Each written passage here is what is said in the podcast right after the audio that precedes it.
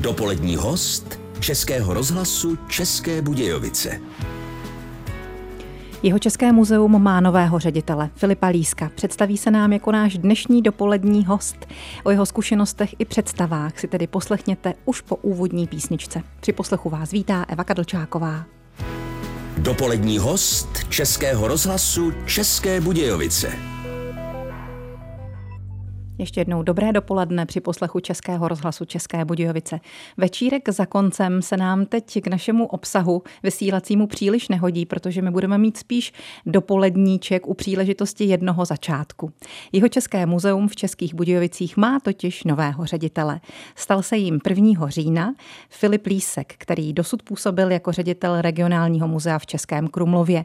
Ve funkci nahradil Františka Štangla, ten odešel do důchodu. Nový ředitel zvítězil ve výběrovém výběrovém řízení jeho českého kraje. Kraj je totiž takzvaným zřizovatelem muzea. No a i s prací na krajském úřadě má Filip Lísek své zkušenosti. Možná nám to poví sám. Vítejte u nás. Dobrý den. Dobrý den, respektive dobré dopoledne vám i posluchačům. Děkujeme, že jste přijal naše pozvání. Než se pustíme do těch vašich životopisných dat a zkušeností a tak dále, tak ale spolu teď splníme jednu velmi milou povinnost. Během vánočních svátků měli naši posluchači možnost na facebookových stránkách rozhlasu se seznámit se soutěžní otázkou, odpovídat na ní a pokud odpověděli správně, tak se dostali do slosování o univerzální vstupenku do jeho českého muzea. My už teď máme před sebou jména tří výherců, takže nechám na vás, abyste je seznámil s tím, že se těmi výherci stali. Tak děkuji za slovo a děkuji také za pozvání do rozhlasu a využiju té milé příležitosti a eh, oznámím teda oficiálně jména výherců, kteří správně odpověděli na kvízovou otázku jeho České muzea. A výherci jsou eh, Anetka Vobejdová, Jarmila Malá a Roman Grol. Gratulujeme. Gratulujeme a gratulujeme i vám, pane řediteli, k té nové funkci. Děkuji a pojďme vám. tedy teď k té cestě, která k ní vedla. Odkud kam vaše životní i profesní cesty tedy šly? Eh, tak ta má profesní dráha eh, je vlastně jako dosti přehlená, řekl bych. Já to vezmu od takovou eh, maličkou oklikou. Tady na stůl jsem si připravil předmět, který s chodou okolností jsem měl na tom též stole u stejného mikrofonu, možná i před přesně čtyřmi lety, kdy jsem tady vedl rozhovor s vaší kolegyní Hankou Šoberovou. A tehdy jsem vystupoval za regionální muzeum Českém Krumlově, kde, jak jste zmínila, jsem byl 12 eh, let ve funkci ředitele. Eh, jenom krátce k tomu objektu. Eh, je to model planetky blízkozemního objektu, který díky paní ředitelce hvězdárny Janě Tiché jsme dokázali i s patřičným jménem dostat na hvězdné nebe. Tehdy jsem to měl planetku, která nesla jméno Krumbenové. To jméno odkazovalo nejen na historicky vlastně nejstarší doložený název Českého Krumlova, ale i na eh, významnou akci, kterou jsme tehdy eh, pořádali. Eh, to byl veletrh pravěké a středověké kultury, kupecká osada Krumbenové. No a dnes tu mám objekt velmi podobný, který nese jméno významného českého spisovatele německého původu, který je nám všem obecně velmi dobře znám a byl to Karel Klostermann. A tu planetku tady mám zejména z toho důvodu, že poukazuje na výstavní projekt, který patřil mezi nejúspěšnější výstavní projekty jeho Českého muzea. Ale teď zpět k vaší otázce. Eh, tak eh, já to vezmu možná do takové úplně nejvzdálenější historie dneska v tom předrozhovoru. Tady možná k těm kamenům, jo? když už jste přinesl tak, tak. něco, co vypadá jako vyvřelina, je to opravdu měsíční nebo nějaký vesmírný kámen? Eh, je to, dá se říct, se spíše vesmírný kámen a nedovolím si tady provést analýzu. Já si eh, myslím, že jeho základ bude, budou kovové prvky, protože je to eh, planetka, která se pohybuje po hvězdném nebi. Eh, paní ředitelka eh, hvězdárny by nám to řekla určitě přesně. Vypadá ale... jinak jako taková malá okurka nebo rohlíček? ano, je to takový rohlíček. Ono je eh, technicky za to velmi složité vlastně zaměřit tu planetku přesně. Je důležité ji nějakým způsobem namodelovat.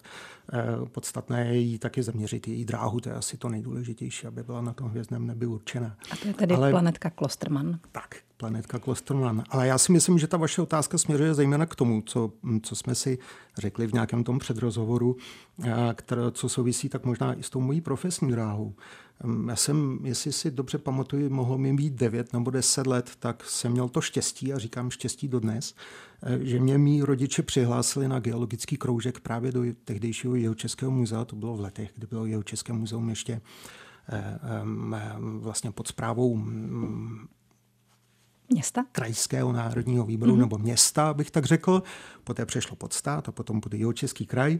A na ten geologický kroužek, jestli si dobře vzpomínám, tak jsem docházel možná čtyři roky, možná pět let, po větší část druhého stupně základní školy. Přímo do muzea? A přímo do muzea, přímo do muzea. A to jsou ty chvíle, kdy se buduje ten vztah. Tak, je že to jo? docela dost možné hmm. a myslím si, že v mém případě i velmi pravděpodobné, protože na to velmi rád vzpomínám.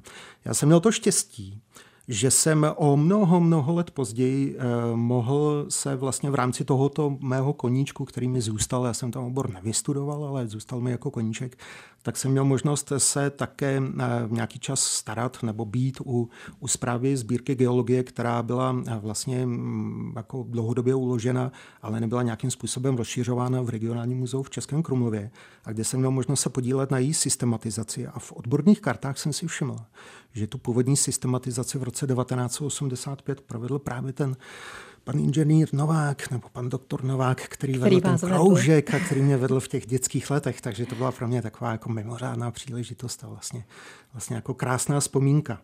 A mm, jak už jsem zmínil, geologie není můj obor. Já jsem po absolvování reálného gymnázia nastoupil na studia na filozofickou fakultu na katedru filozofie, sociologie a potom ještě Združení andragogiky a dějiny umění, to bylo poměrně složité, eh, na eh, Olomoucké univerzitě, Palacké univerzitě v Olomouci, kterou jsem teda úspěšně absolvoval. Eh, mezi těmi obory jsem se, abych tak řekl, volně pohyboval, protože mým hlavním oborem byla filozofie a sociologie původně, ale diplomoval jsem v oboru dějin umění, teorie dějin umění obecně a už tehdy na, na, v Olomouci na studiích tak jsem pravidelně docházel jako brigádník do oblastního muzea v Olomouci a vyhledával jsem ty příležitosti, abych mohl být v muzejním a výstavním prostředí. Mm-hmm. Tehdy jsem ještě to na prostředí striktně rozlišoval na výstavní instituci galerijní a muzejní, až posléze jsem pochopil, že jsou ty instituce úzce svázány. A to byl takový můj první, eh, řekněme, jakoby vstup do toho prostředí, ale byl to také důvod, proč po absolvování studií eh, jsem směřoval, myslím si, že naprosto logicky do oblasti kultury. Vrátil jsem se na jich Čech a, a hledal jsem pracovní příležitosti. Měl jsem velké štěstí, že jsem pracovní příležitost našel velmi eh, rychle a záhy. Možná je to dáno i tím, že eh, práce je mi vlastní a blízká. A nastoupil jsem tehdy jako praktikant na odbor kultury a památkové péče Krajského úřadu jeho Českého kraje, kde jsem vlastně měl nějakou praxi, asi pětiměsíční, a s chodou okolností se tam eh, uvolnilo pracovní místo, kde bylo vyhlášeno výběrové řízení a eh, komise, která se dělala u výběrového řízení, kde byl samozřejmě zastoupen tehdy i vedoucí nebo paní vedoucí odboru, tak byli obeznámeni s mnou prací a byli s ní asi natolik spokojení, že mě vybrali. Takže jsem se stal potom eh, pracovníkem odboru kultury, památkové péče na oddělení zřizovaných organizací, které se vlastně stará o zřizování mimo jiné kulturních organizací. Těch organizací krajských v oblasti kultury je 12, ale těch muzejních a galerijních je 6 a je pochopitelně mezi nimi i jeho České muzeum. A ta práce byla mimořádně zajímavá z toho e, pohledu, že jsem měl vlastně možnost e, nahlédnout na tu druhou stranu toho, e, toho všeho. A to se vám teď určitě hodně hodí. To ne, nepochybně, nesporně, jako znalost Rozumíte prostředí. i tomu, co no. potřebuje ten zřizovatel, jaké má třeba finanční podmínky určitě. a tak dál? Ne, nepochybně. Je dobré znát ten systém, celou tu strukturu toho, jak vlastně zřizování kulturních organizací je nastaveno, jak probíhá jejich financování, vzdělávání, eh, které je naprosto specifické. My nejsme vlastně prioritně určení eh, eh, ke generování zisku a financování jsme fiskálně, takže to řízení rozpočtu je poměrně dost složité. A měl jsem možnost vlastně nahlídnout na tuhle strategickou část toho, nebo tu organizačně administrativně technicko-provozní a pochopitelně, že jsem měl mnoho příležitostí pro to, abych navštěvoval pravidelně příspěvkové organizace. Časem jsem tam získal i řadu přátel, i v těch odborných kruzích. Pochopitelně, že i po těch letech na odboru kultury jsem pracoval, myslím si, že asi sedm let, tak jsem i mezi kolegy řediteli získal za řadu velmi blízkých, blízkých, dovolím si říct, i přátel a to prostředí, to prostředí bylo vlastně jako pro mě naprosto fantastické v tomhle, v tomhle ohledu. Pustíme si písničku mm-hmm. a potom se vrátíme k tomu momentu, kdy jste z toho úřednického místa postoupil na ředitelské do regionálního muzea v Českém Krumlově a posléze sem do Českých Budějovic. Dopolední host Českého rozhlasu České Budějovice. 47-letý Filip Lísek je naším dnešním dopoledním hostem a jak tady před chvílí prozradil, vystudoval filozofii, andragogiku, teorii umění na Filozofické fakultě Univerzity Palackého v Olomouci. Zhruba sedm let pracoval na krajském úřadu na odboru kultury a památkové péče a posledních 12 let vedl regionální muzeum v Českém Krumlově. U toho jsme skončili a tak by mě zajímalo, pane řediteli, když jste takhle prohodil eh, tu kariéru, dostal jste se vlastně na opačný pól do role toho, kdo je příjemcem nejenom třeba těch financí, dotací a tak dál, ale i příkazů z krajského úřadu tak eh, otočil jste se proti němu, nebo co to s vámi udělalo? Eh, přišla někdy taková ta věta, co si to na nás zase vymýšlejí z hora? Eh, děkuji za tuhle vlastně docela obligátní otázku, protože jsem na to dost často dotazován, ale já na ní odpovím tak, jako odpovídám pravidelně ve výročních zprávách v poslední větě, kde našemu zřizovateli děkuji za vstřícnost metodickou a finanční podporu, která nám systematicky a dlouhodobě, a to je velmi důležité, poskytuje. A to je skutečně realita. My máme možnost o tom mluvit i s kolegy eh, z dalších krajských institucí, kteří mají samozřejmě velmi dobré povědomí o tom, jak jsou organizace řízeny, financovány v jiných krajích a myslím si, že patříme mezi ty nejlépe řízené a saturované organizace napříč celou Českou republikou. Tady v Jižních Čechách. A kdybyste to třeba mohl srovnat se zahraničím, je to běžné, aby byla kultura a mm, včetně třeba muzejnictví takhle podporována? Hm. Eh, je to, eh, to eh, srovnání je velmi složité. Když to vezmu u těch našich nejbližších sousedů, tím myslím naše rakouské sousedy anebo dolnobavorské, tak ten systém muzejnictví v České republice má dlouhodobou tradici a má v podstatě nejrozsálejší síť. My máme asi největší koncentraci oblastních městských Eh, a krajských a vlastně centrálních muzeí eh, ve střední Evropě. Ale i spoustu maličkých, drobných muzeíček. Je to přesně Já tak. jsem o tom přemýšlela, než jste přišel a říkala jsem si, že je to vlastně asi tradice obrozenecká, ano. že je tady velmi silná i díky tomu, co se tady odehrálo někdy v 18. století. Říkáte to naprosto přesně. Je to ten důvod, proč se zakládala vlastně eh, původně městská, potom i ta menší obecní muzea zhruba od doby národního obrození a byla to taková ta potřeba patriotismu prosadit, prosadit národní zájmy ne nějak eh, jako násilně a cíleně, ale upozornit na naše historické kořeny. A to byl ten důvod, proč vlastně vznikla takhle jako bohatá síť v rámci ještě CK mocnářství. Ale už v té době se začala profilovat i ta centrální muzea, mezi které patří mimo jiné tady jeho České muzeum, které budeme, budeme si v roce 2027 připomínat 150 let od prvních muzejních snah tady v, Českém Krum, eh, v Českých Budějovicích, eh, takže už má opravdu letitou historii. Kdybyste se měl teď vrátit ještě pár slovy k té vaší kariéře v Českém Krumlově, tak čeho se vám tam podařilo za těch 12 let dosáhnout, na co vzpomínáte jako na highlighty hmm. toho období? Eh, zatímco jeho České muzeum je vlastně největší krajskou institucí muzejní, tak regionální muzeum v Českém Krumlově je naopak nejmenší krajskou muzejní institucí zřizovanou krajem. Míněno. A to mi dovolilo začít něco, eh, nebo eh, zakusit něco, čemu se říká takový japonský model. No. A to, to znamená, je? že pracujete takzvaně, i když jste v pozici řídící, tak pracujete od píky a dostáváte se o těch nejprostších, ale tím nemyslím nejjednodušších úkolů až k těm nejsložitějším. To znamená, že ředitel tam dělá všechno. Dělá všechno a můžu tady místo přísežně prohlásit, že jsem mnohokrát držel v ruce krompáč a lopatu, když jsme eh, budovali třeba terénní stanice experimentální archeologie, což je vlastně jedním z takových těch jako výdobytků těch posledních let ale eh, současně jsem měl možnost eh, podílet se na řízení, nebo jsem přímo řídil i velké výstavní projekty, ale i velké provozně investiční My jsme třeba pořídili úplně nové rozvody kompletně v celém muzeu, rekonstruovali jsme kompletně celý centrální depozitář. Měli jsme tam další příležitosti stavební, které byly z různých fondů, takže jsme si zakusili vlastně řízení a financování skrze evropské fondy a to jsou jako důležité zkušenosti, si myslím, pro každého manažera. Nesnad z toho důvodu, že by tu práci nutně musel dělat, ale je dobré, aby ji porozuměl a měl pochopení pro to, když ji někdo dělá, Přesně co tak. to všechno obnáší. I ten krumpáč a lopata ano. na tom počátku jsou důležitá zkušenost. A je to tak. E, ve výsledku potom to byla ocenění za výstavní činnost nebo za edukaci v archeologii. Za co hmm. konkrétně? My jsme měli velké štěstí, eh, že se podařilo nastartovat, když budu mluvit o té archeologii, eh, tak eh, nastartovat projekt, kterýmu jsme vlastně na začátku, nechci říct, že nedávali tak velkou šanci, ale řekli jsme si, že to zkusíme.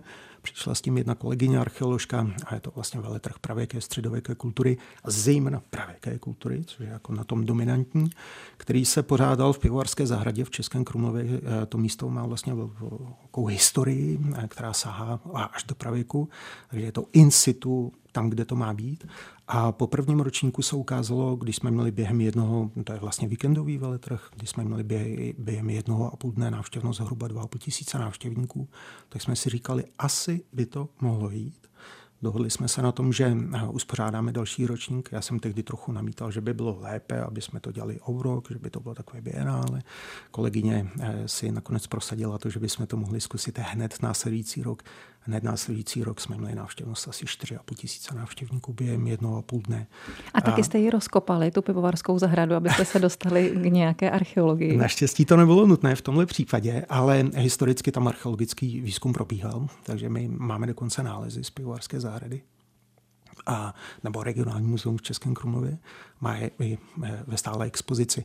Takže e, to, to se naprosto nabízelo a skvělé bylo, že e, tam byl velký zájem ze strany návštěvnické veřejnosti, ale i těch lektorů, kteří tam vlastně tu archeologii pravěku prezentují, což jsou téměř ve 100% profesionálové, většinou doktoři ve svém oboru, kteří se věnují pravěké archeologii a v takzvaném jako stylu nebo módu living history, to znamená, že tím naprosto žijou, jsou ochotní se tam ustrojit jako v pravěku a pre- prezentovat řemesla, lov, výrobu, vydělávání, činění kůží. A vy asi taky. Já jsem vás viděla právě na Facebooku, který jsme tady zmiňovali na samém počátku v kůžích ano. oděného na nějaké akci, tak to mohlo ano. být i ono. A ta andragogika, kterou jste studoval, mm. se vám v tomhle směru taky hodí, protože to je vlastně vzdělávání dospělých. Ano, je to tak. To je takový jako poměrně široký obor, nemusíme to úplně nějak zvlášť rozebírat, ale já jsem samozřejmě v tom měl nějaké podobory. Ta andragogika je vlastně od nějaké sociální práce přes personální management až po kulturologii, na kterou jsem se já zaměřoval nejvíce, tam mm-hmm. jsem měl nejvíc zájmu. Takže to se samozřejmě pochopitelně všechno hodí a měli jsme v rámci toho i řadu praxí, takže jsem tam mohl získávat nějaké jako primární zkušenosti. A hodilo by se, abychom se už konečně dostali taky do toho jeho českého muzea, kam jste se dostal před třemi měsíci vy. Takže po písničce se na to vrhneme s naším dnešním dopoledním hostem, magistrem Filipem Lískem. Dopolední host Českého rozhlasu České Budějovice. Tím hostem je dnes Filip Lísek, nový ředitel jeho Českého muzea v Českých Budějovicích. Jak jsem řekla, nastoupil jste 1. října, takže teď vám vlastně končí 100 dnů hájení. Jak jste je prožil, včetně svátků? Prožil jsem naprosto v pracovním duchu. Myslím si, že 100 dnů hájení je spíš takový jako pojem vhodný do politiky. Ehm, tady v tomhle případě to naprosto neplatí. Ehm, myslím si, že to můžu dokumentovat už tím, že jsem eh, vlastně nastoupil v pondělí eh, nebylo to 1. ale 2. října a ještě v pátek, to mohlo být 28. nebo 9. září, jsem byl ředitelem regionálního muzea v Českém Krumlově, v Krumlově a nastoupil jsem v pondělí jako ředitel jeho Českého muzea, takže jsem měl týden na přech, eh, víkend na přechod ano. a to není opravdu dlouhá dlouhá doba.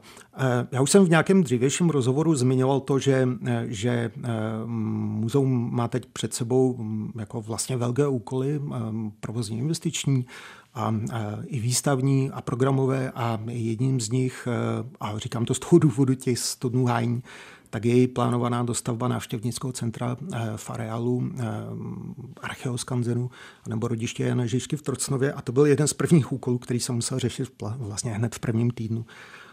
i hned vlastně přistoupit k podpisu smluv. Je to investiční akce za 130 milionů korun. Dovolím si tvrdit, že možná finančně nejobjemnější v dosavadní nebo v té novodobější historii muzea, když pomenu teda rozsáhlou rekonstrukci hlavní budovy. A to, to všechno vlastně tím se člověk nebo ředitel nebo vedoucí pracovník musí zabývat od prvního dne. Tak jste do toho skočil rovnýma nohama. Ale to naprosto v pořádku, s tím jsem samozřejmě musel počítat. Hmm. Ten Archeoskanzen je velká akce, hmm. nejenom investiční. Hmm. Co bude jeho výsledkem, jak bude vypadat a kdy ho otevřete? Hmm. Jaké milníky máte před sebou? Uh, je to opravdu věc, dovolím si tvrdit, jako naprosto mimořádného významu, jako, ale i objemu. A uh, já bych to tak trošku jako rozfázoval protože eh, my tady mluvíme, to pojmosloví archeoskanzen, to naprosto odpovídá tomu, co už je v tuhle chvíli z velké části připraveno. A to je vlastně eh, replika eh, historických objektů zemanského Zemanského a, a dalších sídel, eh, které jsou vlastně už dostavěny a oficiálně otevřeny od dubna, eh, od dubna eh, dnes už minulého roku. V té horní části Archeoskanzenu jsou to vlastně objekty, které ilustrují život Zemana anebo venkov, venkovského obyvatelstva na přelomu 14. a 15. století. A k tomu všemu samozřejmě, aby, se, e, aby jsme mohli dosáhnout návštěvnosti a požadovaného návštěvnického komfortu, e, v rámci něhož bychom chtěli prezentovat takovouhle mimořádnou věc, tak musíme mít dostatečně velké zázemí a dostatečně kapacitní a za tím účelem už před více lety, vlastně rokem, rokem a půl, dvěma lety, začal být připravován velký stavební projekt na vybudování návštěvnického centra Eh, pro, mm, se vším zázemím potřebným. To jsou samozřejmě i ty sociály a další věci, které s tím souvisí. Samozřejmě s potřebně kapacitním eh, parkovištěm, eh, ale i třeba s novou expoziční částí, ale třeba i s takovými jako vzdělávacími jako moduly nebo momenty, které jsou tam připraveny, jako jsou přednáškové místnosti, pracoviště pro naše odborné pracovníky nebo edukátory, eh, kteří tam vlastně jsou v permanenci neustále na Archeoskanzenu. No a tuto akci teď připravujeme vlastně pro vysoutěžení, eh, hledáme dodavatele pro ní a doufáme, že se nám ho podaří včas a hned a vlastně úspěšně najít. Eh, získat a rádi bychom zahájili ty stavební práce už eh, v letošním eh, roce, někdy snad no, doufíme, že v únoru.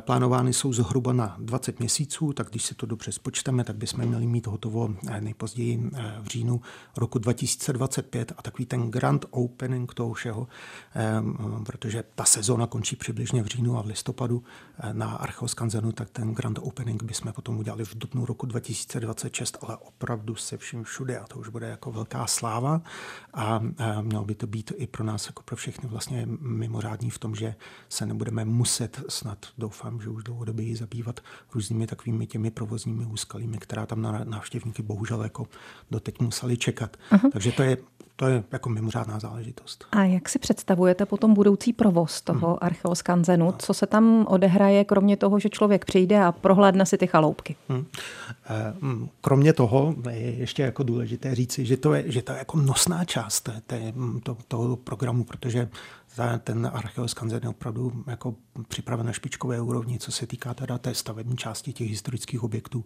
Jsou, eh, jsou postaveny naprosto intaktně bez použití nových technologií, takže máte možnost tam prostě eh, vlastně nasát to původní řemeslo, je tam pochopitelně i dobové vybavení a eh, co je důležité, tak tomu jsou pochopitelně připraveny edukační programy. My jich teď, teď máme pět z různých oblastí život, ve, ve středověku, válka, vojenství, řemeslo a tak dále, náboženství a tak dále a tak dále. Ty programy budeme rozšiřovat. Ten režim, já jsem zmiňoval horní a dolní areál. Ten horní areál se podařilo otevřít samozřejmě jako dříve, a už tam v letošním roce edukační programy probíhaly a víme, že, že je budeme nejen rozšiřovat a budeme muset taky personálně ještě jako posílit, až otevřeme areál, protože je o to velký zájem a zatím to probíhalo v takovém tom typickém hradozámeckém režimu, to znamená, že bylo nutné si udělat rezervaci. A tím odpovídám na tu vaši otázku. Do budoucna plánujeme to, že ten systém bude vlastně rozšířen na volnou návštěvu archeoskanzenu, celého toho areálu a, a potom na ten rezervační systém, takže si budete moct volit prolítku s komentářem anebo prolítku bez komentáře a byst, i tak tam budete mít opravdu jako širokou nabídku toho, toho, co všechno s tím areálem souvisí. Takže na to, na to se velmi těšíme. Teď jsme vlastně naznačili, že jeho České muzeum to není jenom budova eh, v Dukelské ulici, mm-hmm. respektive na Senovážném náměstí v Českých Budějovicích, ale že je toho mnohem víc, včetně Trocnovského archeoskanzenu, tak se i na ta další místa podíváme za chvíli s novým ředitelem muzea Filipem Lískem znovu. Vracíme se do rozhovoru s naším dnešním dopoledním hostem, magistrem Filipem Lískem, který vede jeho České muzeum v Českých Budějovicích. Už jsme zmínili památník Jana Žižky, Trocnovský archeoskanzen ale jak bylo řečeno, k jeho českému muzeu toho patří víc. Třeba i Tvrz Žumberg nebo Muzeum Koně z Přešky a samozřejmě hlavní budova v Dukelské ulici. Tak jaké máte v tomhle směru plány, záměry, představy, co se bude dít pod vašima rukama? Eh, já jenom spíš krátce eh, k těm eh, dalším pobočkám. Oni jsou sice menší, rozsahy menší, ale jsou neméně významné. Každá z nich je naprosto specifická.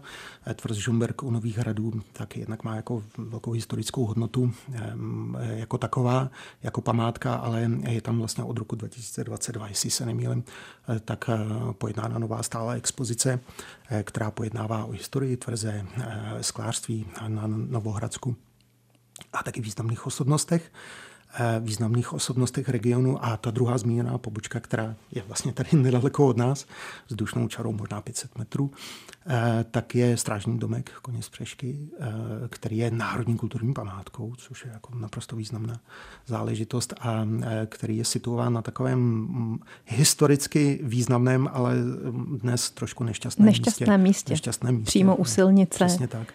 A, samozřejmě, že se i s těmi pobočkami a, nebo s návštěvnickou veřejností snažíme se nasměřovávat i do těchto poboček.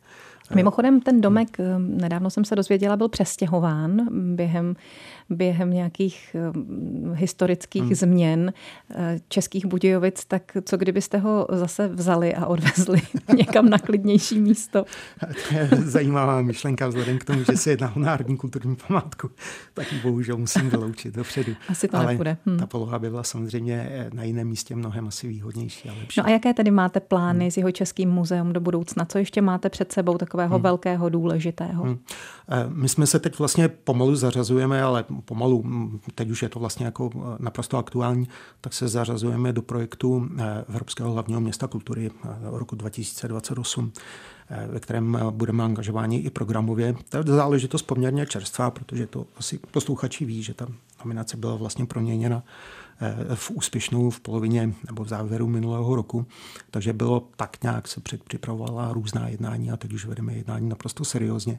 Já jsem ještě těsně před Vánoci měl setkání se šéfem opery Českého divadla, kde jsme se vlastně bavili o dvou projektech, které by nás měly spojovat. Jedním z nich je, je eh, vlastně přehlídka eh, lidových krojů, která je v tom, v tom bitbooku, tom, tom katalogu těch projektů tak je pojmenována jako Kroj Pride, a co by měla být vlastně taková jako veřejná přehlídka toho bohatství lidových krojů ze všech těch mikroregionů etnografických jižních Čech, kde my máme samozřejmě silné zastoupení ve fondu, ale těch projektů je tam více, některé směřují třeba do historie, Českých Budějovic a budeme mít nějaká kulatá výročí, nějaká. V roce 2025 si České Budějovice budou připomínat další kulaté výročí, takže my tam připravujeme samozřejmě k tomu i výstavní projekt a všechno bychom rádi zakomponovali do, těch, do té série těch programových akcí až do roku 2028, kde bychom jim rádi udělali větší monografickou výstavu, ale eh, to bych si zatím nechal pro sebe tuhle informaci. Dobře, jako překvapení. ale všechno je to už v běhu a ano. všechny ty věci je potřeba chystat hodně dlouho dopředu. Určitě, určitě. A ještě mám na vás jednu závěrečnou otázku. Předpokládám, že s tou současnou elektronickou digitální dobou se vám pod rukama mění i muzejnictví. Mhm. Zažíváte ho už desítky let mm-hmm. a teď máte možnost být vlastně u velké změny. Předpokládám, že je potřeba začít i o něm, o muzejnictví, přemýšlet nějak jinak. Mm-hmm. Takže jak o něm přemýšlíte, jak o něm třeba přemýšlejí vaši zahraniční partneři, jak si myslíte, že bude vypadat jeho České muzeum za dalších 12 let? Uh-huh. To si nedokážu úplně, nedokážu úplně predikovat, protože ty změny mohou přijít zejména v oblasti těch technologií tak jako velmi rychle, překotně a, a možná si je nedokážeme představit vůbec, protože umělá inteligence je tady mezi námi aktivně teprve možná rok a už se řeší to, jak by měla být regulována a všichni víme, že regulována být nemůže. Že ji budeme prostě využívat aktivně a aktivně se využívá už teď. Ale já bych to jenom ve stručnosti rozdělil na dvě oblasti. E, jako elektronizace, tak to je i digitalizace. My třeba masivně digitalizujeme sbírky muzejní, získáváme na to pravidelně i grantové prostředky a budeme vlastně větší část sbírky chtít prezentovat veřejnosti formou dálkového přístupu, což je věc jako velmi důležitá i pro odbornou práci, i pro tu e, běžnou badatelskou nebo i zájmovou. A potom druhá věc, která s tím úzce souvisí, je vlastně využívání sociálních sítí a prezentace. A tam si myslím, že je velký prostor paradoxně i pro tu umělou inteligenci, protože já si dokážu představit, že se s tím dá velmi invenčně pracovat.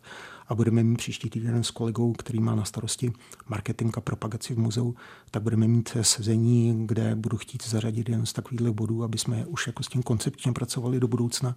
A myslím si, že i on, jak jsem měl možnost poznat, tomu bude velmi nakloněn. Takže to je taková věc jako mm, spíše toho té vůle a toho, že si tu cestu zvolíte a my si ji určitě zvolíme, protože budeme chtít konkurovat a budeme chtít komunikovat s naší cílovou skupinou, která je od dětských návštěvníků až pro, po seniory jejich jazykem. A ten jazyk dneska u té střední generace nebo mladší, tak je ta, ten elektronický. Jo? A budeme na tom určitě pracovat. Já to považuji za naprostý klíč k tomu, aby se muzejní instituce prosazovaly do budoucna se svým programem. Rozhodně, aby jejich návštěvník nebyl časem už jenom virtuální. Tak. Díky za to, že jste vy dnes byl návštěvníkem docela uh, fyzicky přítomným Českého rozhlasu České Budějovice, byť virtuálním pro naše posluchače. Mějte se moc hezky, ať se vám daří a děkujeme za návštěvu. Děkuji vám za přání, děkuji za pozvání a přeji hezký den. A šťastný nový rok. Děkuji.